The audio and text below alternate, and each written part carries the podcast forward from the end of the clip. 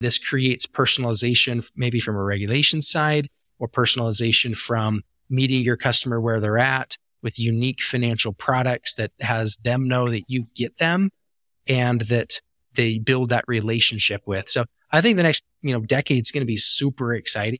I think there's going to be this huge leap forward in financial services and the unlock has it's predicated on a modernization of the tech stack. Welcome to FinTech Confidential, bringing you the people, tech, and companies that change how you pay and get paid. Hello, and welcome to Accrued, the FinTech Confidential series on LendTech, proudly supported by LoanPro. I'm your host, Tedd Huff, here to guide you through this intricate world of FinTech, focusing on the pivotal role of lending. This series is all about unpacking the complexities of fintech, breaking it down into plain English, and providing you with the insights directly from the decision makers and innovators that are shaping this market. Joining me on this journey, Colton Pond is going to be my co host, and he brings a wealth of knowledge and insight from this space. Together, we're going to be having engaging conversations that matter with people who are at the forefront of this evolving industry. And we're also thrilled today to have Rhett Roberts with us. Rhett is leading the charge at LoanPro. It is a company that is at the cutting edge of lending technology. And with LoanPro's support, so Colton, congratulations on pulling the short stick or short straw uh, to be here as my co-host. And and Rhett, thank you, man. Uh, we we actually had a, a really good conversation a couple years ago, and I'm excited to take this thing to the next level. But Colton, why don't you give the audience just a quick introduction of who Colton is and and how we're going to be really taking on this subject uh, in LendTech. Yeah, absolutely, Tedd. Thank you. And I, I don't know about drawing the short straw. I've seen you at conferences throughout FinTech for the past six years.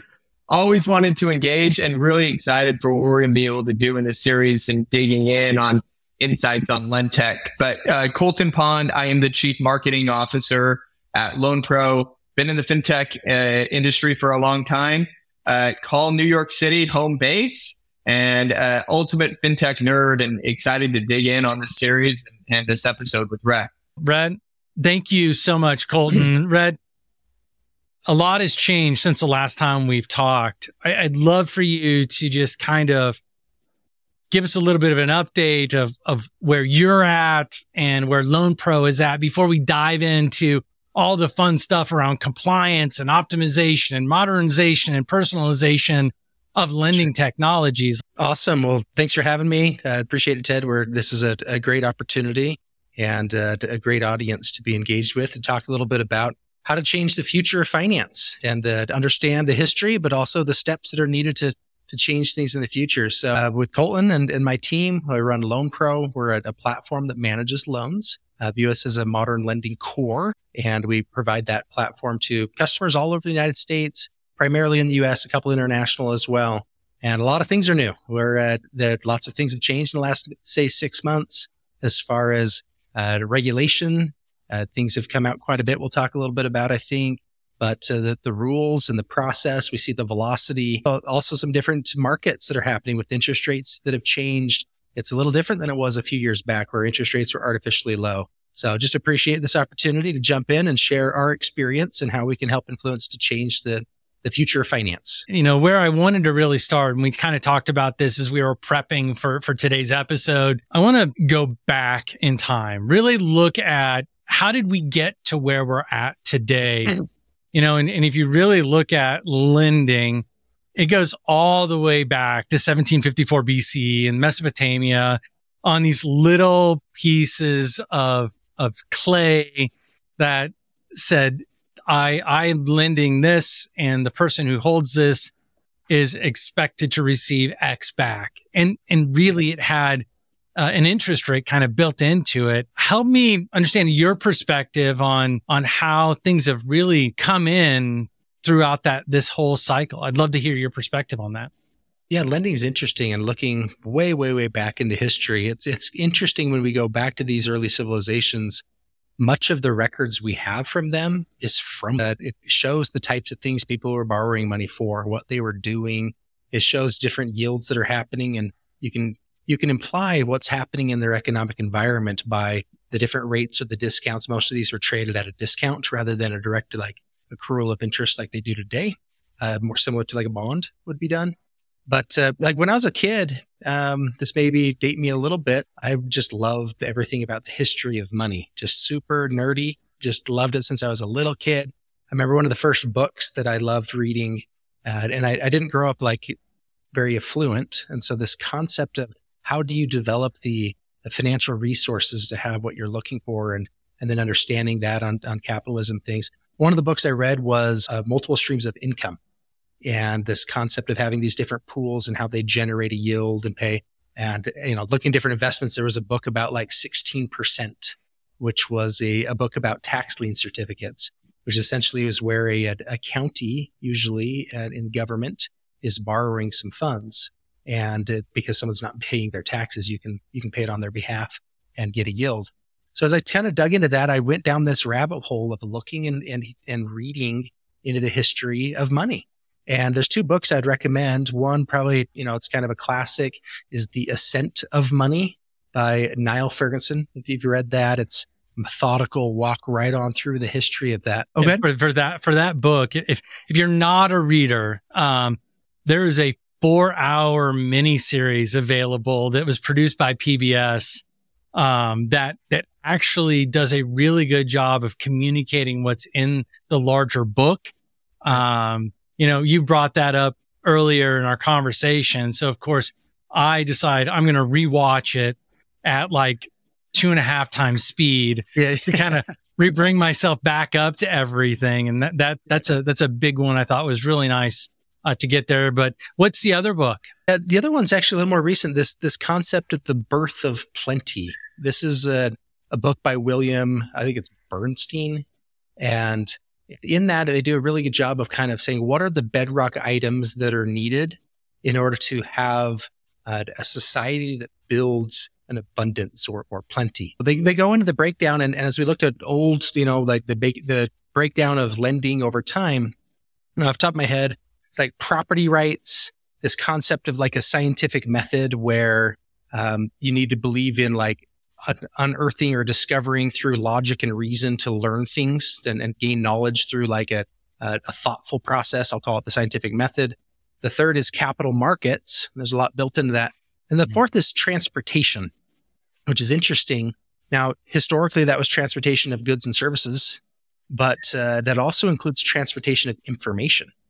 And as you can move information back and forth, and you have property rights you can trust and this, this methodical process of gaining knowledge, but you need capital markets. So if we go back to the earliest, earliest, as they had success, this begat success. And then that flywheel happens. And I think that's important looking at the history. There's a lot that's baked into capital markets that we probably won't talk about today, but the concept of a store of value, the mm-hmm. concept mm-hmm. of currency, this concept that, that once you have those pieces, that's where lending comes in. So lending is not like the very first step, right? You need to have a couple other, uh, we'll call them supporting casts inside the, the ecosystem for this economy to work. But lending opens up the access to capital and access to capital is the core fundamental bedrock of capitalism and how that flywheel. If you're not born into a family that has all of that money, then you are dependent upon those items that I just mentioned in order to proceed. And history shows that. And, and we can talk about the compliance. It has a very interesting history through compliance of how that's come about as well. But the idea of building out through these, these core pieces highlighted in a few of these other books. So you look back to the old history and it's the same story again and again. And it may change who the players are. The, the regulators may be a little different in, in the, the process. But I found the history of money and specifically lending to be highly correlated with the success of the of the society. Believe it or not, throughout time, it, borrowing money and paying back interest has been outlawed numerous times by numerous different yep. cultures. And, you know, then we look into how they deemed whether or not somebody was worthy of being lended the money. Right. And it is, it has gone from a, I believe that he's good for it to all these. I mean, even over time in the 50s and 60s, there was a different way that they determined that that viability. Right. Then, you know, we continue to go through all these different things.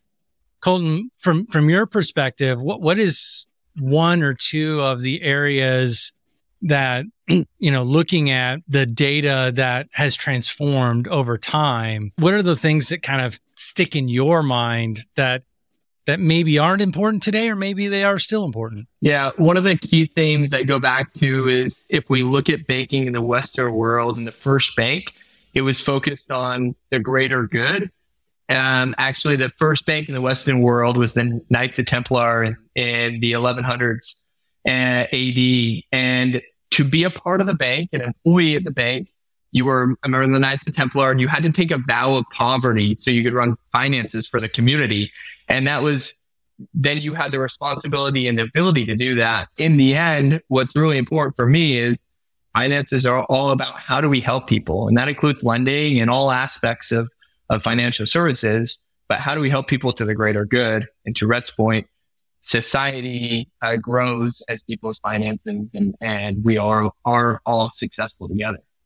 As you look at the US specific. We're mostly focused on the US uh, during this series. There are over 10,000 registered financial institutions in the US. That doesn't include all of the non financial institution lenders or credit providers. And, and I can only imagine, you know, that continuing to grow as you get into the personalization that is not just being requested, it's being demanded. Yep. And so I, I think that's going to be a place also where you're going to see financial technology companies stepping in and helping support a lot of those things, helping those financial institutions and non-financial institutions really modernize and keep up with the needs and the desires at the same time protecting the right. individual. Um, but you know, that, that that kind of draws me into the next piece that I really wanted to talk about with you guys is, you know, Rhett, you hit on it just a little bit ago. Compliance used to be really easy um, in mm-hmm. lending when you go way, way back. It was, I borrowed, I pay back. You know, it, there, there might have been a little bit of uh, physical altercations if you didn't pay it back. But we, we've kind of moved on beyond that yeah. today. And now it, it's very, very, I guess I would call it orderly. Um, but the compliance really is there in the regulatory landscape. It's designed to really protect the consumer to make sure that they don't get in the wrong place at the right time. You know, how have you seen? I mean, you, you've you've been in in lending for some time. How have you seen lending evolve with these regulations? You, you had me thinking as we were talking a little bit earlier about like the history of it and where it all comes from. Mm-hmm. And it's really important to highlight like some of the structures because, you know, uh, what the, the famous saying of history repeating itself, but rhyming that this idea that you can really pay attention to see what happens. But it's really kind of the same thing over and over again. Like basically history's full of some kind of regulating body that might be a religion. It might be the city state. It might be some kind of government, the structure that comes in and says, Hey, there's some bad actors that have done some things that we think are out of bounds. And so we're going to go ahead and control the, the rules of how to engage. So fast forward to like present day, right? The United States, we've got the, the, the legal structure built off of English law, which has built in property rights and uh, the capital markets and so forth. The, the regulation here in the United States is really to super zoom way up. If you were to do a scatter plot, it sort of looks like a barbell. If you have each one of the lending products that are out there, and on one side, you have consumer lending that you talked about that's designed to really kind of protect the consumer. It's based off of who's borrowing the money, why they're borrowing the money, and it also matters who is lending the money, meaning what jurisdiction or where did they have their license to lend that money. And you have to take those three things into consideration. How do you, mm-hmm. and on the other side, you have corporate lending or like B2B. And that What's interesting, if you go look at the regulatory side of things, um, it's all broken in that that those two different concepts. It's based off of who's borrowing the money, why they're borrowing the money, and it also matters who is lending the money, meaning what jurisdiction or where did they have their license to lend that money. And you have to take those three things into consideration. How do you comply with the regulation? So for this first group of consumer lending, the general premise is that it's like an individual person that maybe isn't a sophisticated um, financial wizard that they can know how it all works, but instead it's a the structure of the laws are built in such a way that there's standardization, there's disclosures, there's there's structure to it so that they can like compare an apple to an apple and not have a, a PhD in finance to know what's going on and really understand the ecosystem. They have like increased standardizations, uh, disclosures, guardrails, controls, whatever you might call them, these restrictions that spell it out. And then the second group is corporate lending, which does not have that assumption. Right? The assumption is that you can read through those things and it doesn't have to have the, the same kinds of disclosures, doesn't have to have the same structure and format that's happening in those two. And uh, so what we find is really this, this really interesting concept of when you spell those out. Then the third piece was that like who's lending. And I'll just give a couple of examples, like where you get your license like matters a lot as a lending side of things. But even if you get a license at the state level, sometimes the federal things will still apply to you. And so you have to build systems and underwriting models and uh, adherence to these regulations that those rules are, are really kind of instituted. And so, as you can imagine, if you're a lender and uh, it kind of turns into this geographical landmines of all these rules that you need to comply with. And there's different hierarchy of the rule. Uh, we run a loan servicing platform, our a modern lending core. So our system is like where uh, a tool that a lender will use as their operating system. So let's do like a hypothetical. You're a lender. You give out a loan of uh, a consumer lending loan of some kind and your borrower calls in as they would every day and they say, Hey, this life event happened. I'm super far behind on my payments. I know I'm sorry. Didn't have a job, but I got a job now. It's going to be really hard for me to catch up. Can we kick my delinquency to the back of the loan and I'll keep making my payments? That way I'm not late every month, but I'm, I'm going to good for it right? I guess the question is, can they do it? How does, how does the lender know, can I do that? Does the law let you do that? Can you do that? Yeah. Was there a fee? How much is the fee? Are they even allowed to do that thing or not? Well, it turns out that uh, it's a nuanced answer. And it sort of depends if the lender in that example is a bank the FFIEC, which is like Federal Financial Institution Examination Council, has an opinion about if you can do that or not. And they've got a published opinion. Um, it's, it's this concept where you have to have standards and standardizations. And so it turns out that it's a fairly complicated way to know if you can go ahead and move the delinquency to the back of the loan. They have to qualify for it. And that the government agency has some criteria to qualify. They have to show willingness to pay. Well, they called in and said, can I work it out? So that probably qualifies, right? They, they have to, the account must have already existed for nine months. So if they're calling in at six months, no, you can't. That's not a thing. But if they, uh, they also have to have, they have to make at least three consecutive monthly payments or an amount in a lump sum that adds up to that. So I'm, I'm going to say that um, this does not constitute as financial advice or regulatory advice. So I want to make sure that we're covering that. You know, because because it really starts to get me to think about like what you're talking about. Really, from my perspective, is why you see specialization within the lending markets. You know, there are there are folks who are specialized in auto lending, specialized in home loans, right? Specialized in recreational vehicles, specialized in open lines of credit through a, a credit card. I mean, I, I, we could probably go for a really long time right. listing out all of them. For those who are wanting to do the more complicated pieces, why has lending technology and he kind of started to touch on it, but I want to kind of like uncover this a little bit, but sure. Why has lending technology become so critical in navigating all these complicated compliance decision trees that all go go right. into this? And And why are they so complicated, first off? The challenges of writing these regulations, I think they're well intended, right? The, if you're an investor in that bank, you want to have some standardizations. It just sort of becomes a, a long list of things to comply with. And I think the reason of the success and uh, the creation of operating systems and platforms to support this is because it is complicated. And um, that the platforms really need to provide. Imagine being that uh, a call center rep and a customer calls in and tells you a very humanized story, like the example I provided, and says, "Hey, hey, man, I I'm going to start making my payments now. Is that cool? Can you kick the delinquency to the back?" And you're that poor call center rep, and you're like, I don't, "I don't know. know, right?" So you need to have a software platform that knows, and they can guide that call center rep through that journey to be like, Hey, dude, you don't qualify right now because X, Y, Z. And like, you know what? Cool. Let's make a couple payments on time and then we'll be able to do that for you.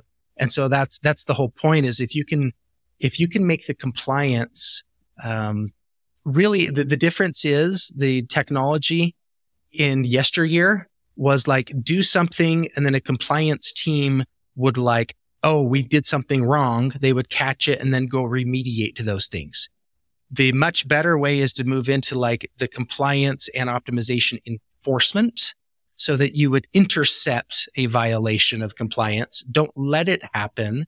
And uh, I always describe my team hears this a million times. I always describe make everybody color within the lines.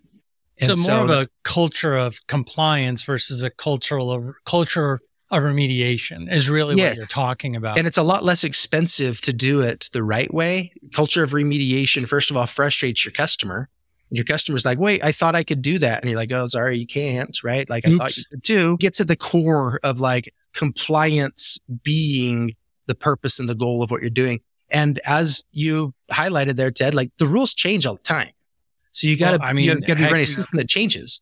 Well, right now we've got the CFPB coming right. down and trying to figure out like how do we how do we manage all of these i won't call them new because they're not really new repackaged products right. like yep. buy now pay later or earned wage access which is you know is it a loan is it not a loan right, right? Like, like, how how do you define those things as of the time of recording this um you know we haven't had any consent orders by the FDIC so far this year, as of right now.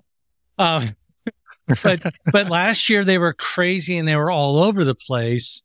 Right. From that, I think the lending technology really provides the ability to understand right. the right technology. Let me let me be super clear with that. Because a lot of those consent orders from last year were because sure. they didn't use the right technology. They sure. were using technology, just not the right one, most likely not in the right way. How are you seeing banks and other lending organizations convert that focus to compliance challenges that maybe they hadn't seen a whole bunch of folks obviously have reallocated resources, but that's not adequate enough. Because the problem is if you're just going to reallocate the resources to say, great, put better oversight governance for managing these things, you still have the problem. So you need to go do compliance from the core. Most systems design compliance as like an overlay after they build their stuff. And they usually have a pretty delightful process. And then they add compliance and all their delightful process goes away. And so you have to take that compliance from the beginning and in a way that can allow for compliance to these various different regulations that change. Sometimes they actually compete with one another and conflict with one another. Like, for example, in the BaaS play, uh, a lot of folks have identified the, the regulators have been, been abundantly clear that the core problem was to obfuscate the relationship between the bank and the actual borrower or the customer, obfuscating the relationship oversight, governance, management of that. People made some other mistakes as well, but uh, that's been one of like the core underlying themes of these different consent orders. The strategy instead is really enable the bank and people like me are selling into those banks to provide the tech stack to enable them to do it. And we're able to bring our expertise of the compliance and the tech stack and the, and all the engineering say, Hey, this is how you do it. That's kind of what we're seeing in the trend in the ecosystem is a little bit of a pivot of just instead of just push harder on things that were in the past and do more remediation, actually take a step back a little bit and say, ah, was I solving the right problem? oh, maybe I need to pivot a little bit. BaaS from the charter, which a lot of places have started that. They started with payments, then they moved into deposits, and then they get to lending and they go, whoa, that one's pretty hard. Uh, just send me a report. Yeah. Right. That's sort of the model that almost all of them have done. Mm-hmm. Our play is to go in and say, hey, the, all that lending stuff, we can be the tech stack to enable it in the same way that you payments. I can see how the bringing in that that technology stack really allows the not only the internal compliance and risk officer to feel confident, but also makes that conversation with the regulators a heck of a lot easier when you're able to be proactive and put all right. those things in it. But that also lends it, you know, starts to lead into other areas where they can get operationally efficient. Colton, you, you and I had had a discussion. Uh, we were just at a conference and we were talking about at the event was really a lot around around becoming more efficient and optimizing a lot of the pieces.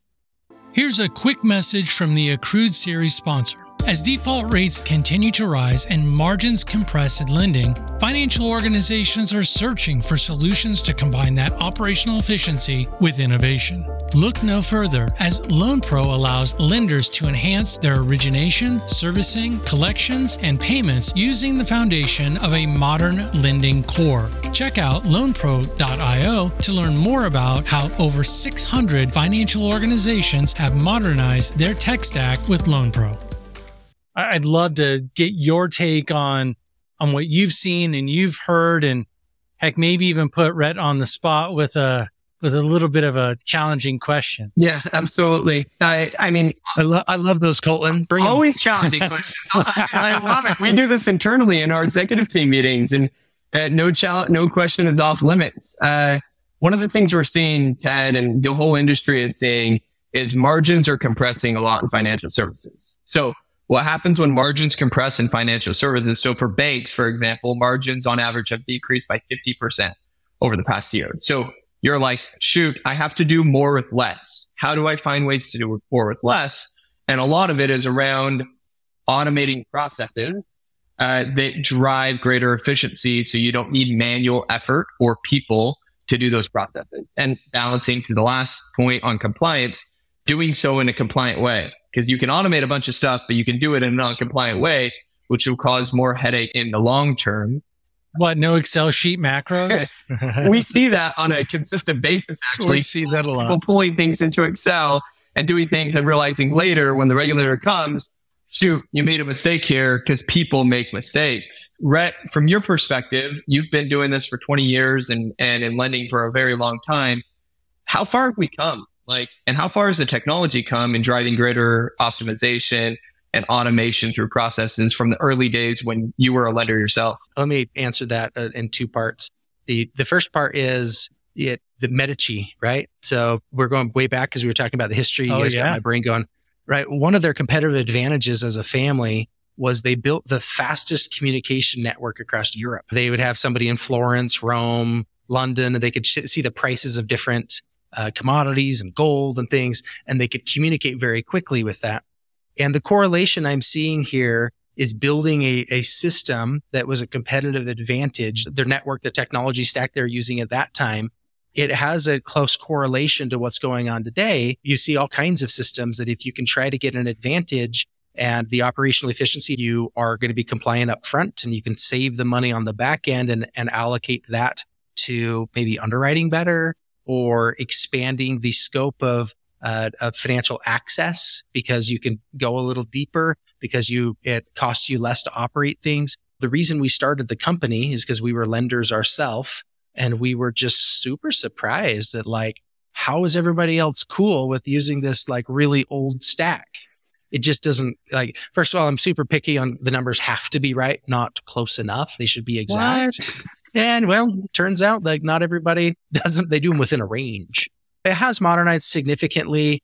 Um, I think real time data is a reasonable request now when people are still, a lot of people are still trying to get towards that, but having real time data is super important. So we had, I'm going to kind of jump on a little thing here. I went out to dinner last week with a potential customer and he told me the story and I actually haven't shared with anybody since then, but his story was his wife goes into the breaking news.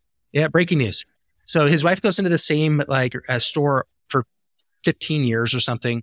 And she usually spends a fortune when she goes there. It's like 1200 bucks a pop. She went this last time and she's a little frustrated. She's telling him about it. Hey, I've gone to the store again. There's new people there, but they didn't know me at all. They didn't like have any awareness of that I'm this regular customer here. And so they, we started having a conversation of they actually have a lot of data about her already. Right. And if they would do this like uh, optimization of accessing that data and pulling it up.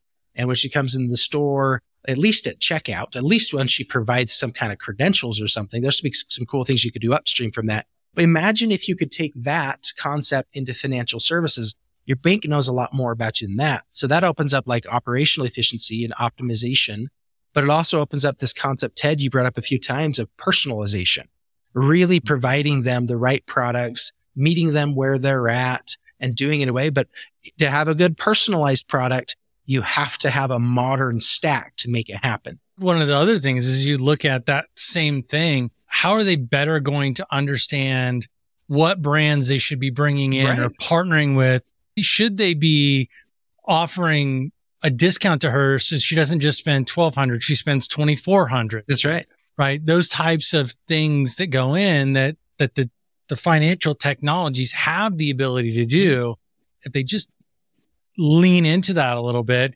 Right. And on top of that, now that allows them to to drive additional profitability. And I mean, this isn't just to the to the retail shop you're talking about, but it, it's across, the, across board. the, board. Then on top of that, you know, you, you start to look at all of these different infrastructure type things. Right. Are they struggling at this because they have the legacy infrastructure you talked about? Are they yeah. using a legacy system? Are they playing horseshoes and hand grenades? My grandfather used to call it. it's close yeah. enough. There's a lot of different things that can be done throughout the process. But in order to do that, it's going to require people to, to really modernize. That's right. The, the things that they're using today. That doesn't, that doesn't mean going from an Excel spreadsheet to Google Sheets or Google. that isn't, that isn't modernization. Definitely not. It's always been interesting to me how online banking works the, there's an interesting book that's called One from Many by Dee Hock, the founder of Visa. And he has this saying in there of design things how they ought to be and then work backwards to reality. Mm-hmm. And if you go look on how a lot of financial services are built, they weren't designed that way. They were sort of this hodgepodge, just kind of built over time. So we can be pretty critical of it looking backwards. It just hasn't been the, the feedback loop hasn't happened fast enough. And it's kind of a big decision to change your financial technology and things. And so it just sort of sat still for a while. I'm not being critical of the, of the tech stacks that exist out there. Hindsight's 2020, but the flywheel of innovation sort of hit pause for a while. And that was really, I think, the Achilles heel of what's happened and why such a modernization push needs to occur now. If you go to a bank or credit union, even a non-traditional FI, they have the same problem. And so I, I fully agree with you, Tedd. The, the cool stuff that's going to come in from fintech and in the areas of technology, they require modernization. So I, I like to say, look at the last, let's say, decade of cool stuff in fintech, and almost all of it's like one or more layers above the core. Mm-hmm. And they all hit a point of diminishing returns. You got to modernize that back office so that you can get that innovation flywheel happen. Do you think some of the some of the difficulty of modernization is the fear of changing something and not being able to pass the, the regulator's perspective. For sure. Does it have something to do with, we don't feel it's broken in this little area, so we don't want to change it as well. Yes. And, you know, I, I I'd love to get that perspective. So when the examiner comes in, that's an absolute major force of why um, innovation has been slowed down. Everyone, not just in financial services, everybody's least favorite thing is to go ahead and go through an examination process. There's a lot of dance cards you need to show up, a whole mm-hmm. list of certifications and security things and PCI and ISO and SOC and those kinds of things. But in addition to that, you need to have a compelling reason as why to do the modernization. People change when there's pain. Mm-hmm. And uh, and so that pain may be internal or external. We see a lot of that, but I think you are correct that some of the reasons of why that innovation cycle has paused or slowed a little bit in financial services and why there's a lag to catch up a lot of it comes from the annual examination cycle and some concern that folks have from there. So strategy that we've done, I think quite successfully is to really go in. The examiner is not the enemy by no stretch of the imagination. They are providing these really clear safety guardrails. Let's go in and build safe, compliant things with the examiner of, okay, this is going to make the audit easier. We can build out that the examiner is actually they're the good guy helping out in this process and the bank is the good guy too. What's what's exciting to me too, Tedd, if we think about where we're at today and where financial services executives are, are thinking about. I read a survey that Forbes did at the end of 2023 with 200 financial executives, basically saying, what's your biggest challenge? 59% of them indicated the legacy infrastructure is currently their biggest challenge they need to solve. So what's exciting for me is we're now recognizing, hey, to go where we need to go, we need to fix and we need to modernize the infrastructure. The easier that the technology can make it and having a team that can support that transition is not only going to modernize, it's going to optimize and it's going to keep them in the compliant area. And who knows, it may actually bring them into the, the space of being able to personalize it for, for their specific customers. I still remember when when you would talk to a regulator, you talk to a banker. I remember working with a number of startups that every time we said that we were on the cloud or AWS, everybody just was like, they said, no, we don't want to talk to you. It's not safe. It's not secure. It's got to be on prem. I feel, um, based upon what I've seen, that the tide has almost shifted completely the other direction. Right. Uh, where the financial institutions and the holders of the sensitive data is probably the easiest way to describe it, right? Are looking at how can I offload? How can I outsource the ability to keep that secure? Now, mind you, that doesn't go when it, you start to look at the core functionality, a lot of cases, but I see that happening a lot. Do you see that being a springboard to the modernization and the personalization? And if so, why? Yeah, I do. So we had the same thing um, in the earlier days of selling this. It seemed like most of the talk track was around convincing people of the cloud. Um, we got really lucky in our timing in the current iteration of LoanPro. We had we had another version prior, but the current iteration we are one of the first 100 companies on AWS.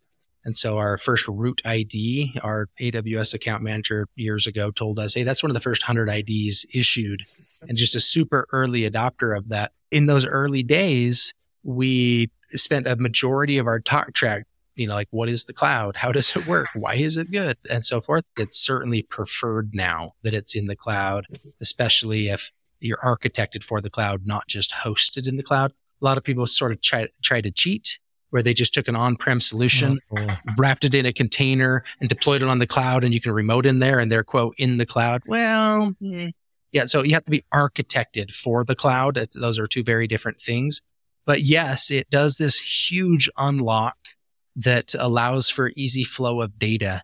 It allows for role and goal clarity at a microservice level that you can leverage that and provide a unified customer experience. This creates personalization, maybe from a regulation side or personalization from meeting your customer where they're at with unique financial products that has them know that you get them and that they build that relationship with. The next, you know, decade is going to be super exciting. I think there's going to be this huge leap forward in financial services and the unlock has it's predicated on a modernization of the tech stack. And I'm just super jazzed and excited about what this is going to unlock for all of us. Yep. For Colton, how have you how have you seen the personalization kicking in? You've not only been in, in the fintech space with LoanPro, but other companies and seen how a lot of the the, the technology is is used for personalization. Kind of give me your perspective of what you've seen throughout your experiences in this space. Yeah, and that's what I was going to mention. For Rhett's point, I think the modernization provides a springboard into personalization. The amount of data that a financial services provider has on a consumer, that's highly coveted data. But if you look at experiences and best in class experiences where consumers are getting their expectations set, it's from brands like Spotify and Netflix and Amazon that are providing very personalized experiences without that data. One of my mentors in my career when I, I joined a prior company is Don McDonald, who's been in financial services for 20 plus years.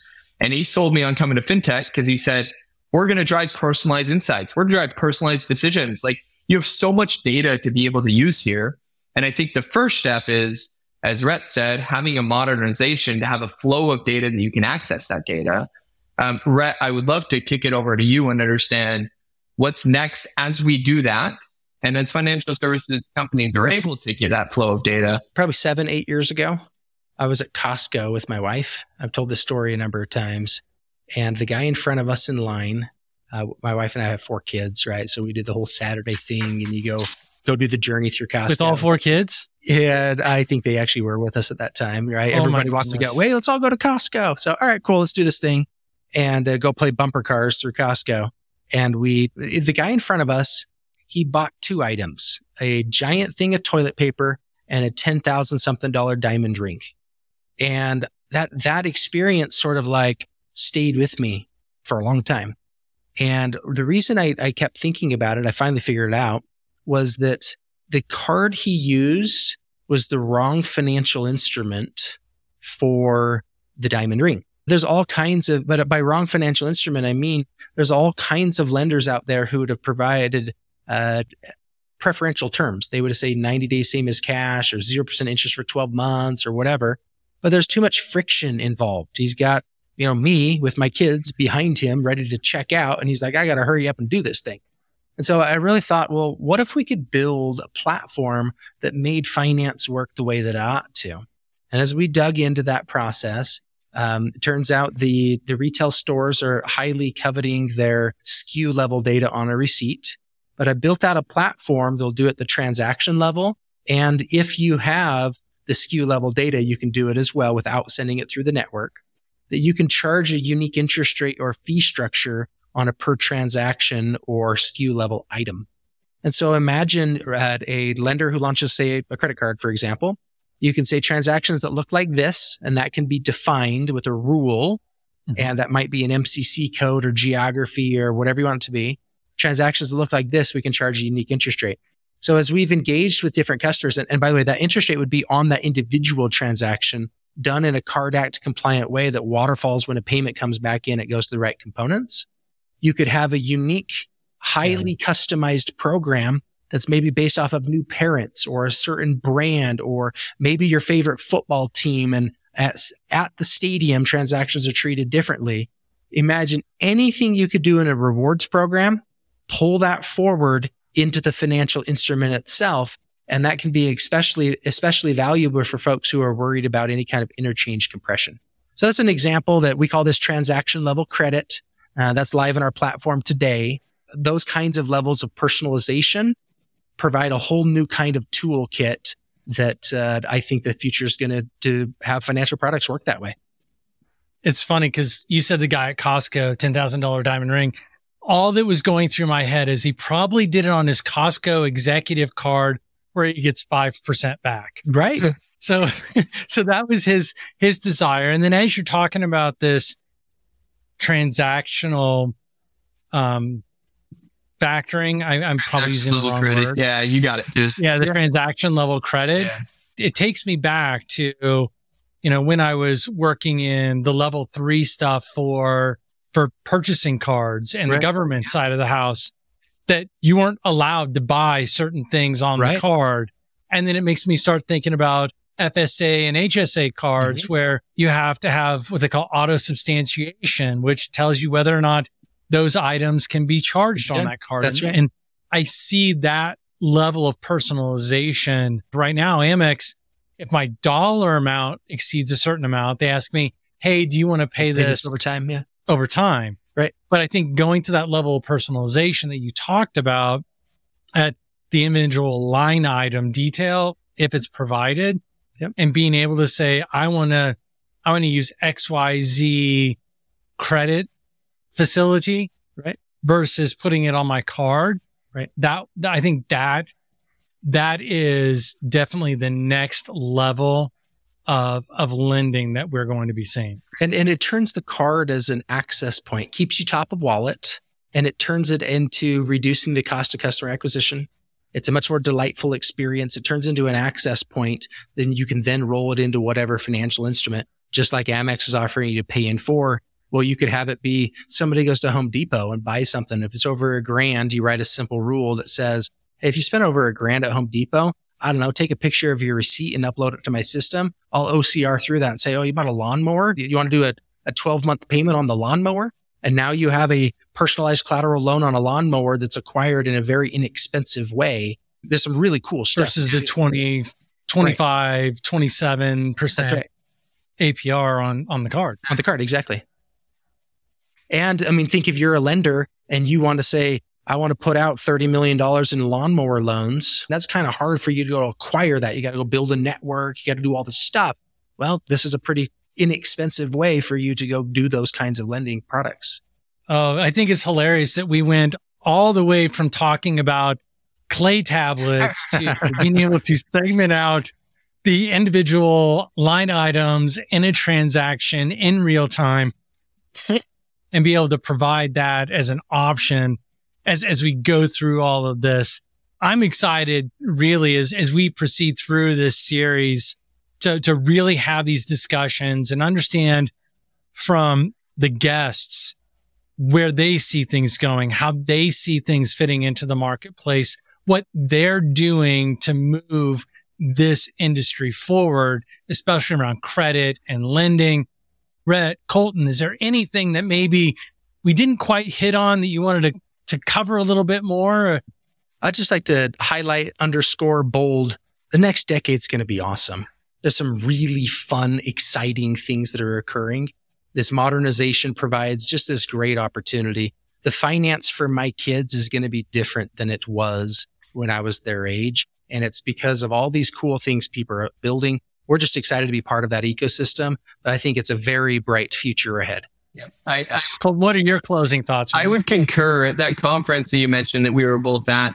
The consistent theme was, whew, I'm glad 2023 was over. It was a wild year. A lot happened, right?